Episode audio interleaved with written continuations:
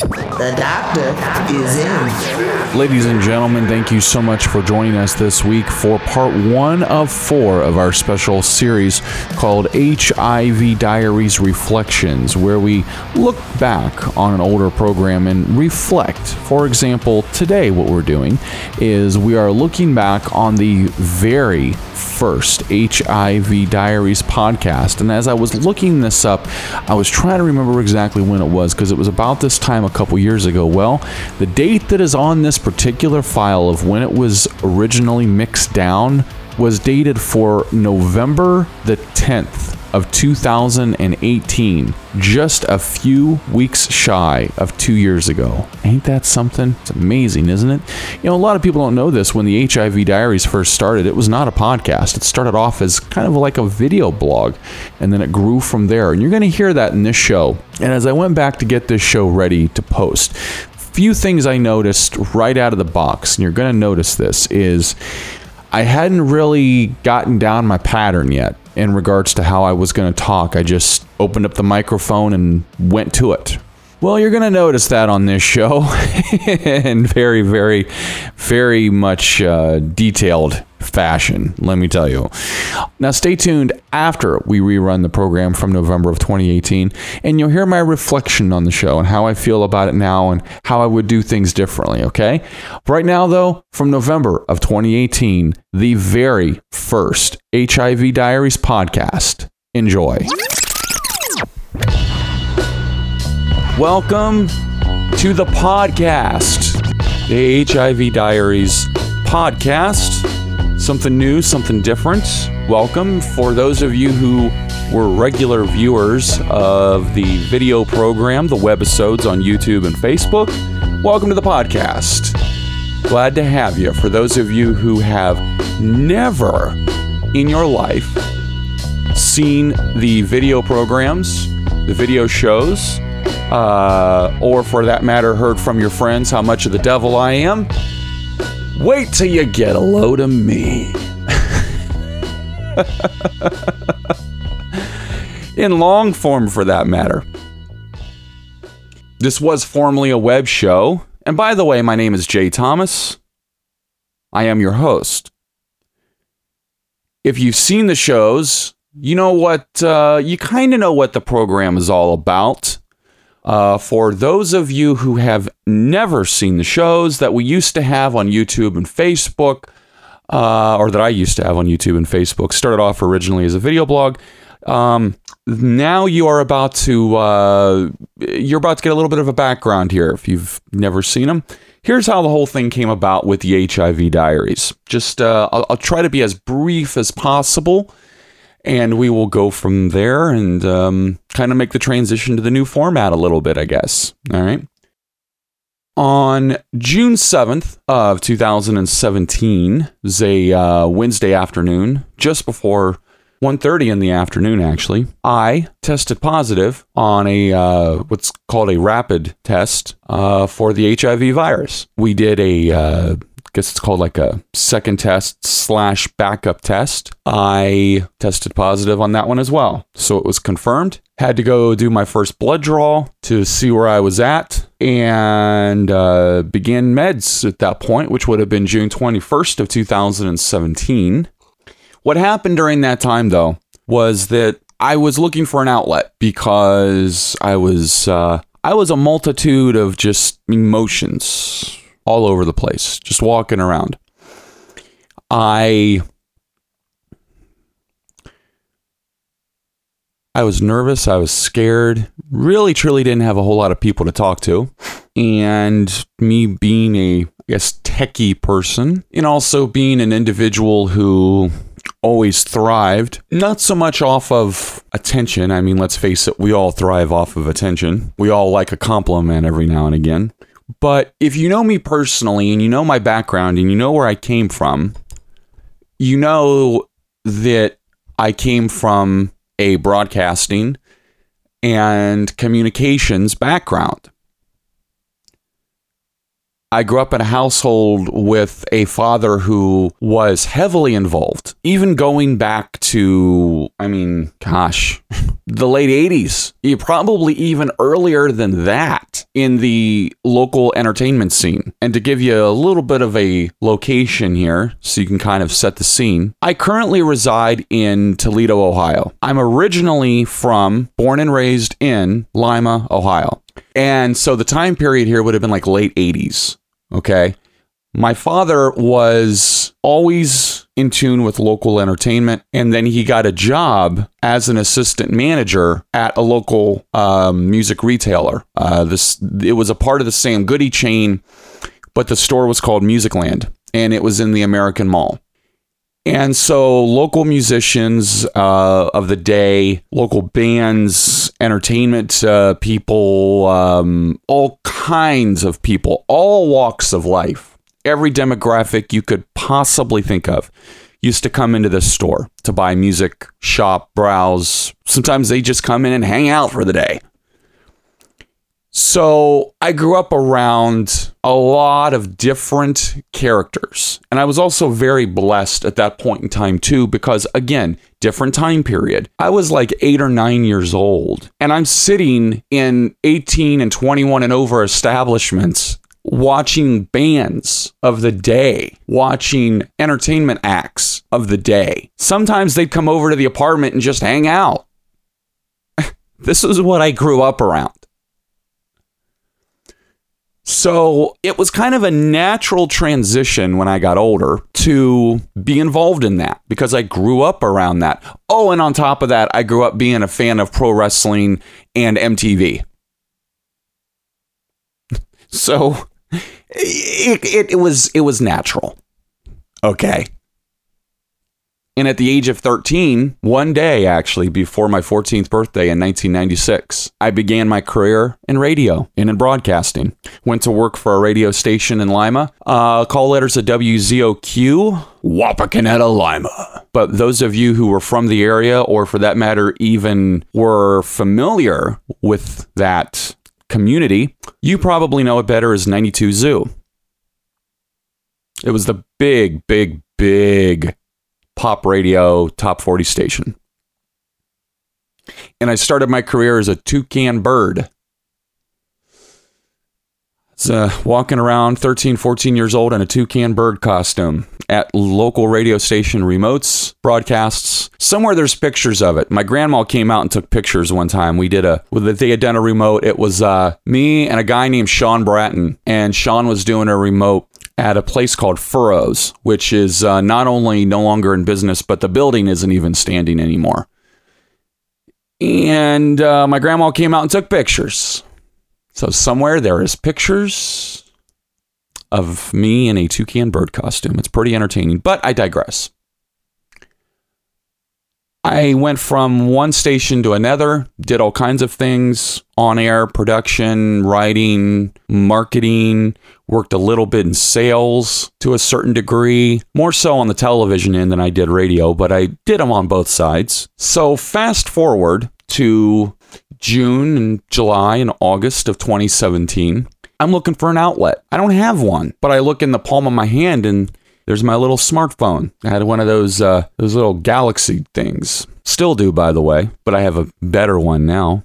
And uh, I picked up my phone and hit my camera and just started talking. I hadn't talked on camera for a really long time. Well, at that point, what would have been a long time? At that point, would have been about four, four and a half years. I hadn't actively talked on camera, or for that matter, on a microphone, for the better part of about three, three and a half.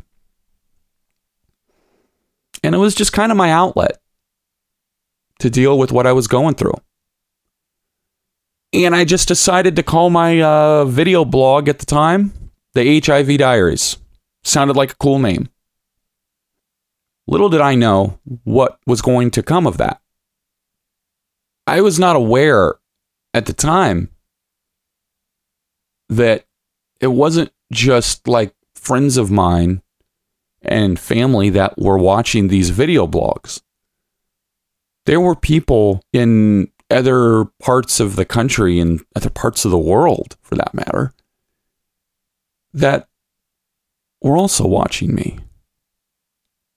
I got to about webisode number, I think it was four, maybe five. And I started getting instant messages and DMs and and from people I don't even know saying, Hey, you know, my brother was diagnosed three years ago. You know, what you're doing is a really good thing. I remember getting that. And I'm like, what? I mean, I, wow. This is amazing. Am I really affecting people like this? The next thing I did about this time, I decided that I wanted to take things to the next level. Because if I've got this many people watching me and this different group of people watching me, that I wanted to not so much change, but I wanted to try my best to evolve it, keep it moving, you know, keep things progressing.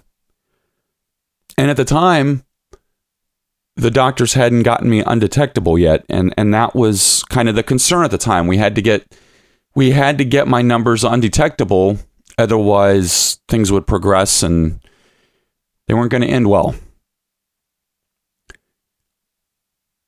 And so i decided that i was going to take my camera into the doctor's office with me. And one webisode in particular um, you can go back and find it. Pull up youtube punch in the hiv diaries uh, you'll find it. And you went into the waiting room with me and actually went into the blood draw room with me. Kind of different.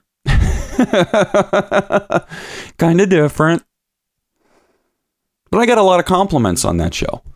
It was like, wow, it was almost like a movie. Oh, well, thank you. I appreciate that. But part of the big thing I used to do was I wasn't afraid to take you into areas and take you into places and take you into spaces that maybe hadn't been done before.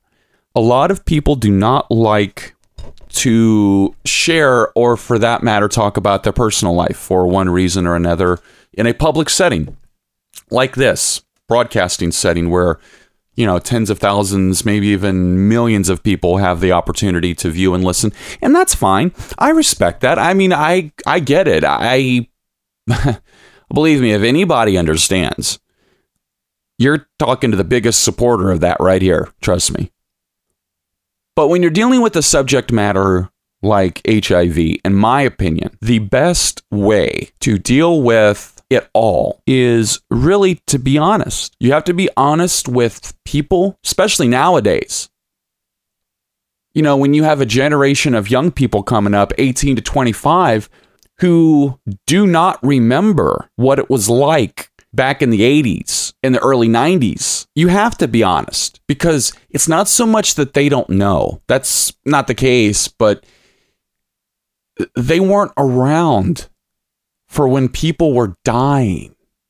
And it's not that people still don't die. We, we are in a time period in medical science with this disease and this this whole thing where people now who have HIV are living their full life expectancy because of the advances of medical science, because of modern medicine, because of people who are not afraid to buck the system anymore and afraid to buck politics to get what needs to be done done. They are not afraid. There was a time period 30 years ago where, because of political wrangling and personal and religious beliefs playing into modern day happenings in everyday life, people were dying because nobody wanted to accept that this was something that could either A, potentially be cured and people could live, or for that matter, a treatment could be used to keep people alive and keep people around for as long as possible while a cure was being developed. And that's where we're at right now. Do politics still exist because of this, or in regards to this? Yeah, they do, but not nearly to the degree of what it used to be. I mean, my God. It, it, it was crazy back in the day. And at some point, we'll go further into that. But right now, we're just doing the, just giving you a little bit of the background of these things before we go into the main crux of this. All of these things that I was doing to, I guess, deal with what I have medically and, and, the things I have to do. It wasn't so much I lost focus, but because of how honest I was being with people and because of how straightforward I decided to be about not just how I acquired it, but to the level of how I uh, acquired it. it started to rub a lot of people the wrong way typically older people. But it began to rub a lot of people the wrong way. And I got a very huge, stark reminder during this time about some of the prejudice that still exists about this disease. And it was sick. Because here we are, by, by this point, when a lot of the backlash against me started to occur, this would have been like early 2018, January, February, that time period like the early part. And you started to discover that not only A, is there still a lot of prejudice out there about this disease, there is also, also an incredible amount of ignorance that still exists. And I understand that. I'm not ignorant to that. I get it. But look, it's easy to feel one way and see things one way and talk about things one way when you don't have to deal with it. What if you didn't have a choice? What if you had to deal with it and you had to face it and you had to live with it day in and day out? You'd come to realize very quickly your personal tastes and your personal feelings in your personal beliefs in whatever it may be do not matter anymore. Why? Because now it is a part of your everyday life. And that's where I'm at. And that's where millions of people are at. So, one show in particular, I got really, really, really, really in depth about some of the things going on in my private life discussed uh, when uh, I was basically screwing anything and everything under the sun. And that's being very blunt, by the way, and discussed some of the things that my wife and I used to do. and uh, boy, did this bring out the pitchforks. oh my God, these people were ready to burn me at the frickin' stake.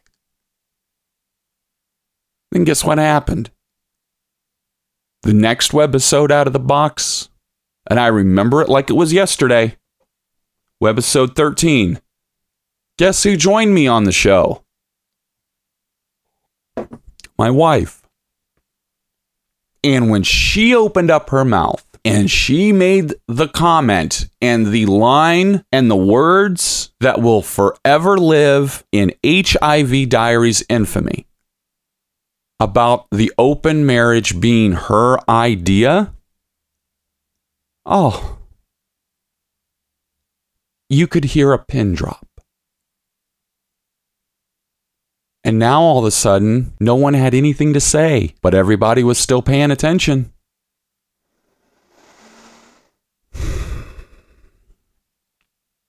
And I realized at that point in time, not only do I know the direction that I need to go in with this now, but the concept of being realistic and being upfront and being someone who will tell you straight up, look, this is how things are, this is how it happened, and I'll even go into graphic detail about things, especially on this podcast because I don't have any rules, laws, FCC regulations to follow anymore.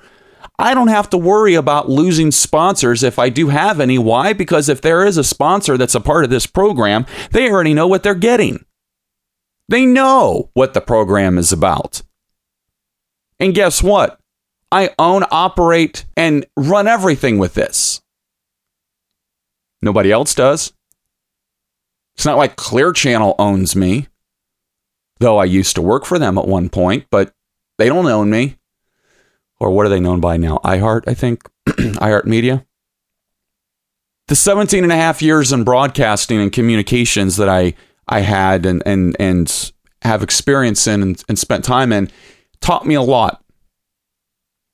And another thing that happened too was the time I spent away from the business, beginning in the spring of 2014, taught me a lot too. I loved the business of broadcasting. I loved the camaraderie. I loved the atmosphere. I loved the things that I was able to do, accomplish, and be a part of. I was very blessed to do the things that I was able to do. And when it ended, I always felt like there was something missing. But at the same time, I knew I had to move on. I knew I had to go do something else. I had to go.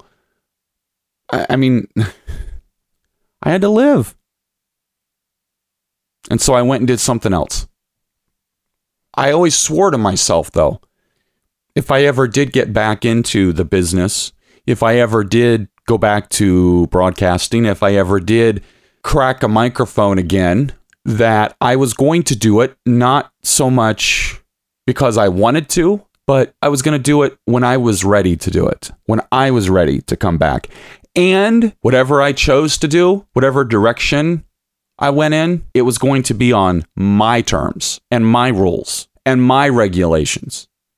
I don't set out to be different, but at the end of the day, I always, eh, for some reason, it, I always tend to go to the beat on my own drum. It's it's kind of strange to explain, but with the HIV Diaries web shows, I realized by about the end of that webisode that had my wife on it that it was time to really get down to business. And if I was going to be real and I was going to be upfront and I was going to be honest with everyone who was a part of this program, who was watching the program, who was listening to this program, that I was going to have to do it not just from the standpoint of what I was able to do and how I was able to communicate that, I was just going to have to effing do it. Well, that is my time. oh, my, my, my, my, my, my, my. Well, you know what? I've rambled long enough. It's time to give you a little bit of a um, taste, I guess, of what's to come this was just the premiere, I guess, podcast show. And from this point on, um, we're going to be doing things a little bit differently. Okay. I'm still going to be taking questions. I'm still going to be answering those questions. I'm still going to be keeping the program uh, to the interactive level that I did, like when I had the video show, but it's uh, going to change up a little bit. So stick around, tune in, and uh, you'll find out what's next. And also, uh, beginning with the next webisode too, uh, we're going to start lightening things up a little bit more, and, and we're going to start to kind of, um, you know, talk about some other things besides just HIV. Okay. Like, for example, oh, I don't know. I mean, my life isn't all about HIV. Sorry, my voice is cracking like I'm hitting puberty. And I'm 36. What the hell's wrong with me? This is the HIV Diaries. My name is Jay Thomas, and this has been a production of. All right, all right, all right, all right, all right. We get it. Jeez. Somebody was excited to be back in front of a microphone. I gotta be honest with you. Whoa. Okay. So, yes, I did like to talk, didn't I? Holy smokes, can I talk? Let's face it, though. I had been in a relationship, we spoke about this before, I'd been in a relationship where I wasn't really allowed to express myself because of everything that was going on. I wasn't, I really was not allowed to. And so when I finally got that opportunity, I took it. I took it and I ran with it because I knew I could. And that's what you got with that very first HIV Diaries podcast from November of 2018. And man, it's so wild to look back on that now and to listen to it now. It's like, man, I have really changed a lot in regards to my presentation and in regards to the way I produce the show and how everything goes and the marketing and the promotions and everything everything else. It's like, wow, it's, it's just amazing. From the first show to now, holy smokes, has a lot changed, you know? Next week, HIV Diaries Reflections continues as we look back on past shows and reflect upon what we've learned and how we've grown. So stay tuned for that. We are available on Spotify, Apple Podcasts, YouTube, Podbean Facebook, facebook.com backslash HIV Diaries. At yahoo.com is how you get in touch with the program. You all be safe out there. Take care. Stay warm. And God bless. We'll see you back here for HIV Diaries Reflections in two weeks. Stay tuned.